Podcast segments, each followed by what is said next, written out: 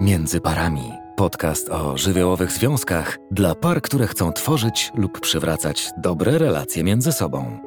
Zapraszam Marita Woźny. Dzisiaj będziemy mówić o tym, jak rozmawiać, jak być z drugą połówką, która milczy. Ale zanim to, to zacznijmy od samego początku. Z wielu względów łączymy się w pary, często na zasadzie przeciwieństw. Nic więc dziwnego, że jedna osoba w związku może być bardziej aktywna, a druga mniej. Że jedna w sytuacjach konfliktowych wybucha, a druga wycofuje się i nie chce rozmawiać. Być może jesteś tą milczącą osobą w związku, a może to ty doświadczasz milczenia ze strony swojej drugiej połówki. Opowiem o każdym z tych aspektów, żeby móc się poprzyglądać, co w danych sytuacjach można robić, z czego to wynika jak można na tę sytuację patrzeć inaczej niż do tej pory, tylko poprzez oskarżenia, krytykę i kolejne kłótnie. Zastanawiam się, jak często pojawiają się takie sytuacje, kiedy jedno z Was krzyczy, na przykład: Ja już dłużej tego nie wytrzymam, nie chce mi się gadać, a drugie milczy. Albo taka sytuacja: No weź coś powiedz wreszcie, ile razy mam Cię o to pytać? Znowu będziesz milczeć, tylko ja tu jestem od gadania.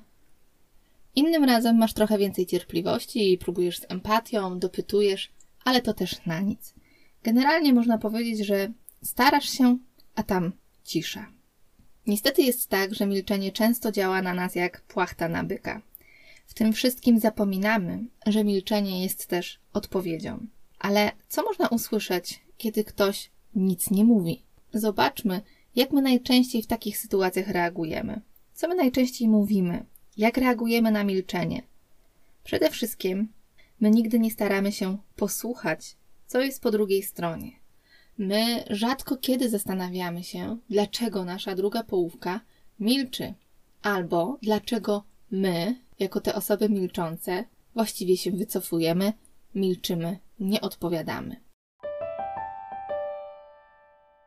Jeśli określasz siebie w związku jako tą osobę, która bardziej aktywnie rozwiązuje konflikty, to pewnie bardzo często na milczenie drugiej połówki zdarza ci się powiedzieć jedno z tych zdań. Na przykład: I tak jest za każdym razem.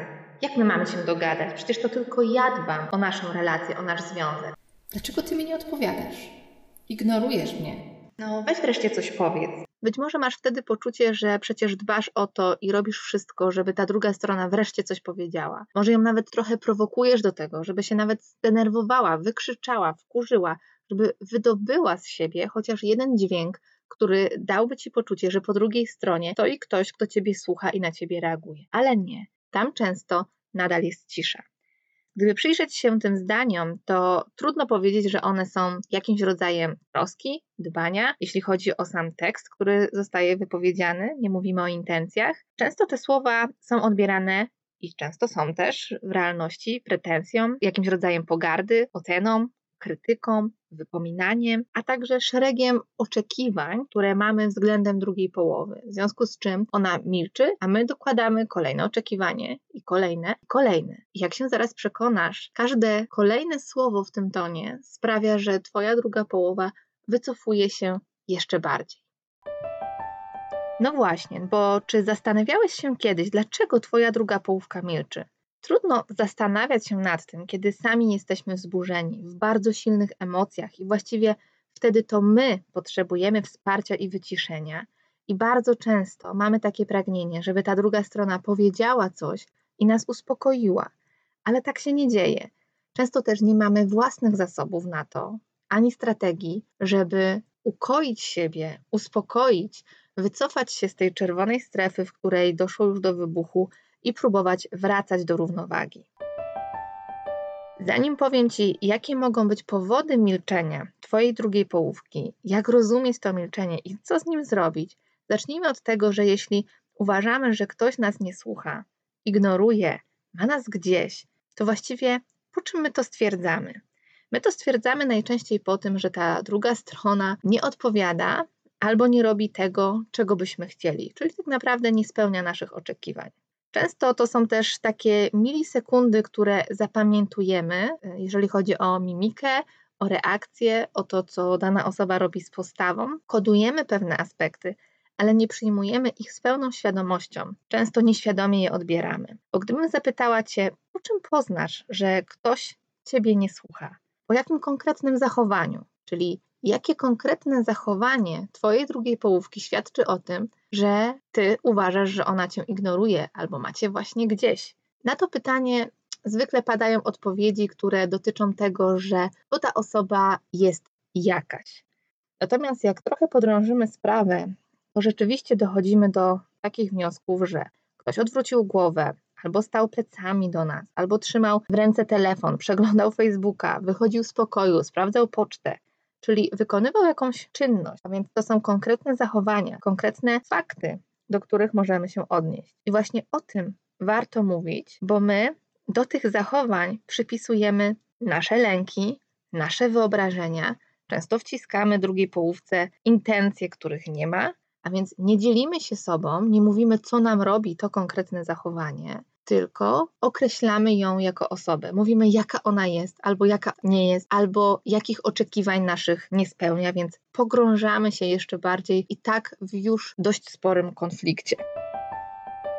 A przecież zamiast powiedzieć na przykład, no weź wreszcie coś powiedz, mogłabym powiedzieć, złości mnie, że patrzysz teraz w telefon, kiedy do ciebie mówię o ważnej dla mnie rzeczy. Zastanawiam się, co myślisz, ciekawi mnie twoje zdanie. Albo zamiast powiedzieć, dlaczego mi nie odpowiadasz, mogłabym rzec, przykro mi jest, gdy mówię i ty odwracasz głowę. Czuję się wtedy zignorowana. Albo zamiast mówić, tylko ja dbam o ten związek, mogłabym powiedzieć, jestem zmęczona inicjowaniem rozmowy. Potrzebuję Twojego większego zaangażowania. I nie chodzi o to, żeby ten komunikat był bardzo miękki, ale chodzi o to, żeby był o tobie, a nie o tej osobie, która milczy. A jeśli już o niej, to o jej konkretnych zachowaniach i o faktach, które można stwierdzić obiektywnie. Bo jeśli tylko odniesiesz się do jakichś swoich wyobrażeń, zaczniesz przepisywać intencje drugiej stronie, oceniać ją, krytykować, to jest pewne, że ona zacznie wycofywać się jeszcze bardziej.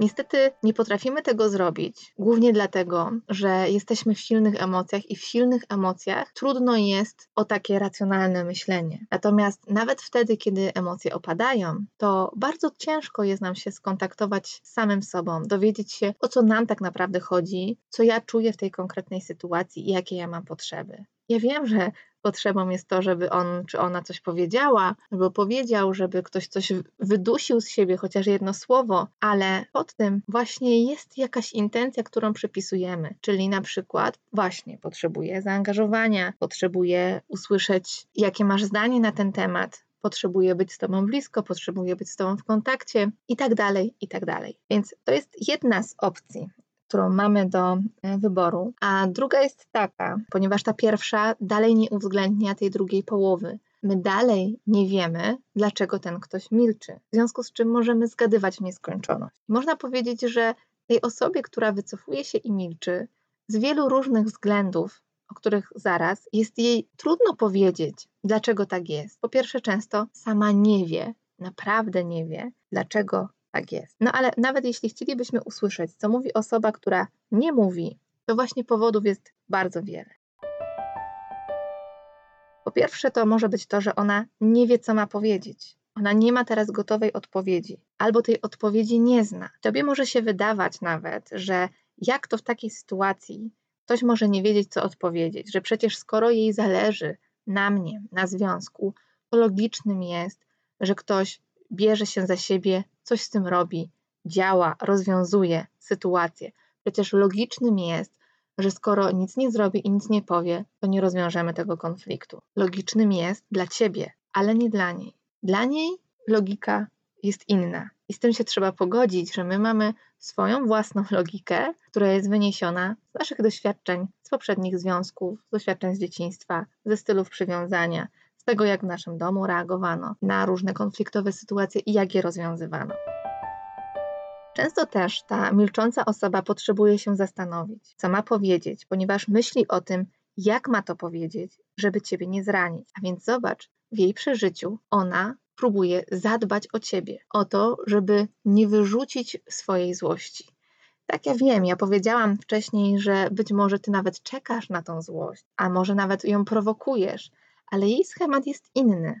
Ona bardzo chroni tej złości i tego, żeby ona się nie wylała, żeby nie dołożyć oliwy do ognia. Często też nie chce, aby to, co powie, było odebrane jako głupie, w związku z czym obraca tą myśl, te słowa w swojej głowie milion razy, zanim zostaną one wydobyte. Zastanowi się po to, żeby nie być ośmieszoną, żeby nie poczuć się głupią, ale czasami też musi ochłonąć i zająć się swoją złością, bo tak jak powiedziałam wcześniej, często ją bardzo chroni. Oczywiście, że zdarza jej się powiedzieć coś uszczypliwego, że zdarza jej się wybuchnąć, ale generalnie osoba, która wycofuje się z kontaktu, nie chce rozmawiać, z dużym prawdopodobieństwem można uznać, że boi się własnej złości. I gdyby miała wprost powiedzieć, że z czymś się nie zgadza, że coś jej się nie podoba, a jeszcze jeśli w waszym związku jest takie doświadczenie, że ona ma poczucie, że mówiła o różnych aspektach, które jej się nie podobają, ale nie była słyszana, to prawdopodobieństwo, że przestanie o nich mówić, jest bardzo, bardzo duże. Dlatego, że nie będzie czuła sensu, nie będzie czuła, że to może w czymś pomóc, więc będzie próbowała przetrzymać ten stan, będzie próbowała stłamsić swoje emocje, poradzić sobie samodzielnie i nie wypowiedzieć tego, co się w niej dzieje. Często też osoba, która milczy, czuje się przytłoczona informacjami, które usłyszała, tym wszystkim, co do niej docierało. Być może otrzymała bardzo dużo bodźców, nie wie, co z nimi zrobić. Czuje, że właściwie nie wie, o czym rozmawiacie, nie wie, do czego ma się odnieść, w związku z czym próbuje sobie to w głowie poukładać. I tak, ty możesz mieć pomysł na to, że możecie to układać razem, ale ona naprawdę nie wie, od czego ma zacząć. Boi się być może powtórzeń ataków z twojej strony, być może boi się powiedzieć o tym, co ją boli, bo nie chce kolejnej kłótni. A poza tym wszystkim, to być może jest jej specyficzny sposób reagowania, że w ten sposób ona reguluje swoją złość, a więc zatrzymuje ją, wycofuje, poczeka aż ona trochę zgaśnie i dopiero wtedy będzie w stanie się z Tobą kontaktować. Dla Ciebie, jako dla osoby, która potrzebuje aktywnie rozwiązywać ten konflikt, to są bardzo ważne informacje, ponieważ te informacje pozwalają Tobie zobaczyć swoją drugą połówkę z innej perspektywy, zobaczyć, że ona nie robi tego intencjonalnie, nie robi po to, żeby zniszczyć relację, nie robi po to, żeby odejść, żeby dołożyć Ci lęku, żeby Ci dowalić, żeby Cię skrzywdzić. Być może robi to po to, żeby ochronić albo siebie, albo związek. Najważniejsze jest, aby potrafić słuchać, co inni mówią o sobie, nawet jeśli to są rzeczy wymierzone w nas, nawet jeśli to są zdania teoretycznie o nas, to przede wszystkim są to informacje o nadawcy tego komunikatu i tam warto zacząć szukać informacji, nawet samemu ze sobą. Więc jeśli osoba, z którą ja rozmawiam, milczy, to może niekoniecznie jest to informacja o mnie, że ona nie chce już ze mną rozmawiać, że jest na mnie wściekła, że ja zrobiłam coś takiego, a może jest, ale też równie dobrze może to być informacja o tej osobie, że to ona jest przebodźcowana, przemęczona, jest w jakimś swoim trudzie, zablokowana w swoich emocjach. Oczywiście, że to jest interakcja, ale to nie wszystko jest po naszej stronie. Co jeśli jesteś tą osobą milczącą w związku? Doskonale pewnie wiesz, że ta druga strona nie jest w stanie wytrzymać Twojego wycofania. I oczywiście różnicie się sposobem reagowania w tych trudnych sytuacjach, ale pamiętaj, że wycofując się, aby dać jakąś informację. Pewnie masz swój powód, który jest związany jakoś ze schematami z przeszłości, do których za moment się odniosę, z doświadczeniami z dzieciństwa. Natomiast ta osoba tego nie wie. Być może Twoja druga połówka potrzebuje to usłyszeć. Być może potrzebuje usłyszeć, że teraz jest Ci trudno i nie możesz rozmawiać, że potrzebujesz, żeby poczekała, że potrzebujesz przerwy w rozmowie, ale chcesz do tego wrócić, że potrzebujesz, aby ona dała Ci czas i nie naciskała Ciebie kolejnymi pytaniami, bo to sprawia, że zamykasz się jeszcze bardziej, ale zależy Ci na niej i nie chcesz tracić tego kontaktu. Że to nie jest o tym, że Ty ją zostawiasz tak zupełnie bez niczego, tylko próbujesz, potrzebujesz się wycofać po to, żeby właśnie móc przy niej być. Pamiętajmy też, że ogromny wpływ na to, jak reagujemy podczas kłótni, ale też w kwestii bliskości z drugą połówką, mają nasze doświadczenia z przeszłości, nasz styl przywiązania, wpływ dzieciństwa, schematy, które utrwaliły się i są jak matryce w naszym związku. Dla osób, które milczą, wycofują się z konfliktu, często podjęcie rozmowy, próba powiedzenia czegoś jest zbyt zagrażająca, bo uaktywnia się właśnie schemat z przeszłości. Często dzieje się tak, kiedy funkcjonujemy w schemacie, który można byłoby określić zdaniami. Ja chcę przytoczyć trzy, cztery takie schematy. Jeden z nich określiłabym zdaniem: proszę nie zostawiaj mnie. To jest taki schemat, kiedy pod spodem jest bardzo dużo lęku przed odrzuceniem, kiedy ten lęk jest bardzo silny i możesz powiedzieć, że przecież to jest dziwaczne, no bo właściwie to ty czujesz się zostawiony przez twoją drugą połówkę, która się wycofuje i to ona ma lęk przed odrzuceniem. No właśnie tak, bo jeśli uruchomiłaby swoją złość, której bardzo się boi, której nie chce ujawniać, a może za którą kiedyś była karana, to dzisiaj powiedzenie o swojej złości jest zagrożeniem, że straci się relację. Inny schemat, który można by było nazwać zdaniem nie poradzę sobie sam, uruchamia tego typu reakcje emocjonalne, czyli ta osoba czuje się bezradna, ma poczucie, że jej zdanie wcale się nie liczy, że ono nie jest ważne, że inni wiedzą lepiej i nawet jeśli cokolwiek powie, to i tak to nie ma znaczenia, nie będzie to wzięte pod uwagę. Trzeci schemat, który można by określić zdaniem jestem bezwartościowy, uaktywnia tego typu wewnętrzne konflikty, komunikaty, doznania czy emocje, czyli ta osoba ma takie poczucie, że ktoś, kto naprawdę ją pozna w pełni, a więc ona się otworzy, odkryje, powie, co tam się w niej dzieje, ujawni swoje emocje, ujawni swoje potrzeby, to ta druga strona nie będzie chciała z nią być. W związku z czym wycofuje się, milczy, nie zdradza wszystkiego, co się w niej dzieje. I czwarty schemat, który można byłoby określić zdaniem: Zawsze robię tak, jak ty chcesz, to schemat, który uaktywnia mniej więcej takie odczucia, myśli.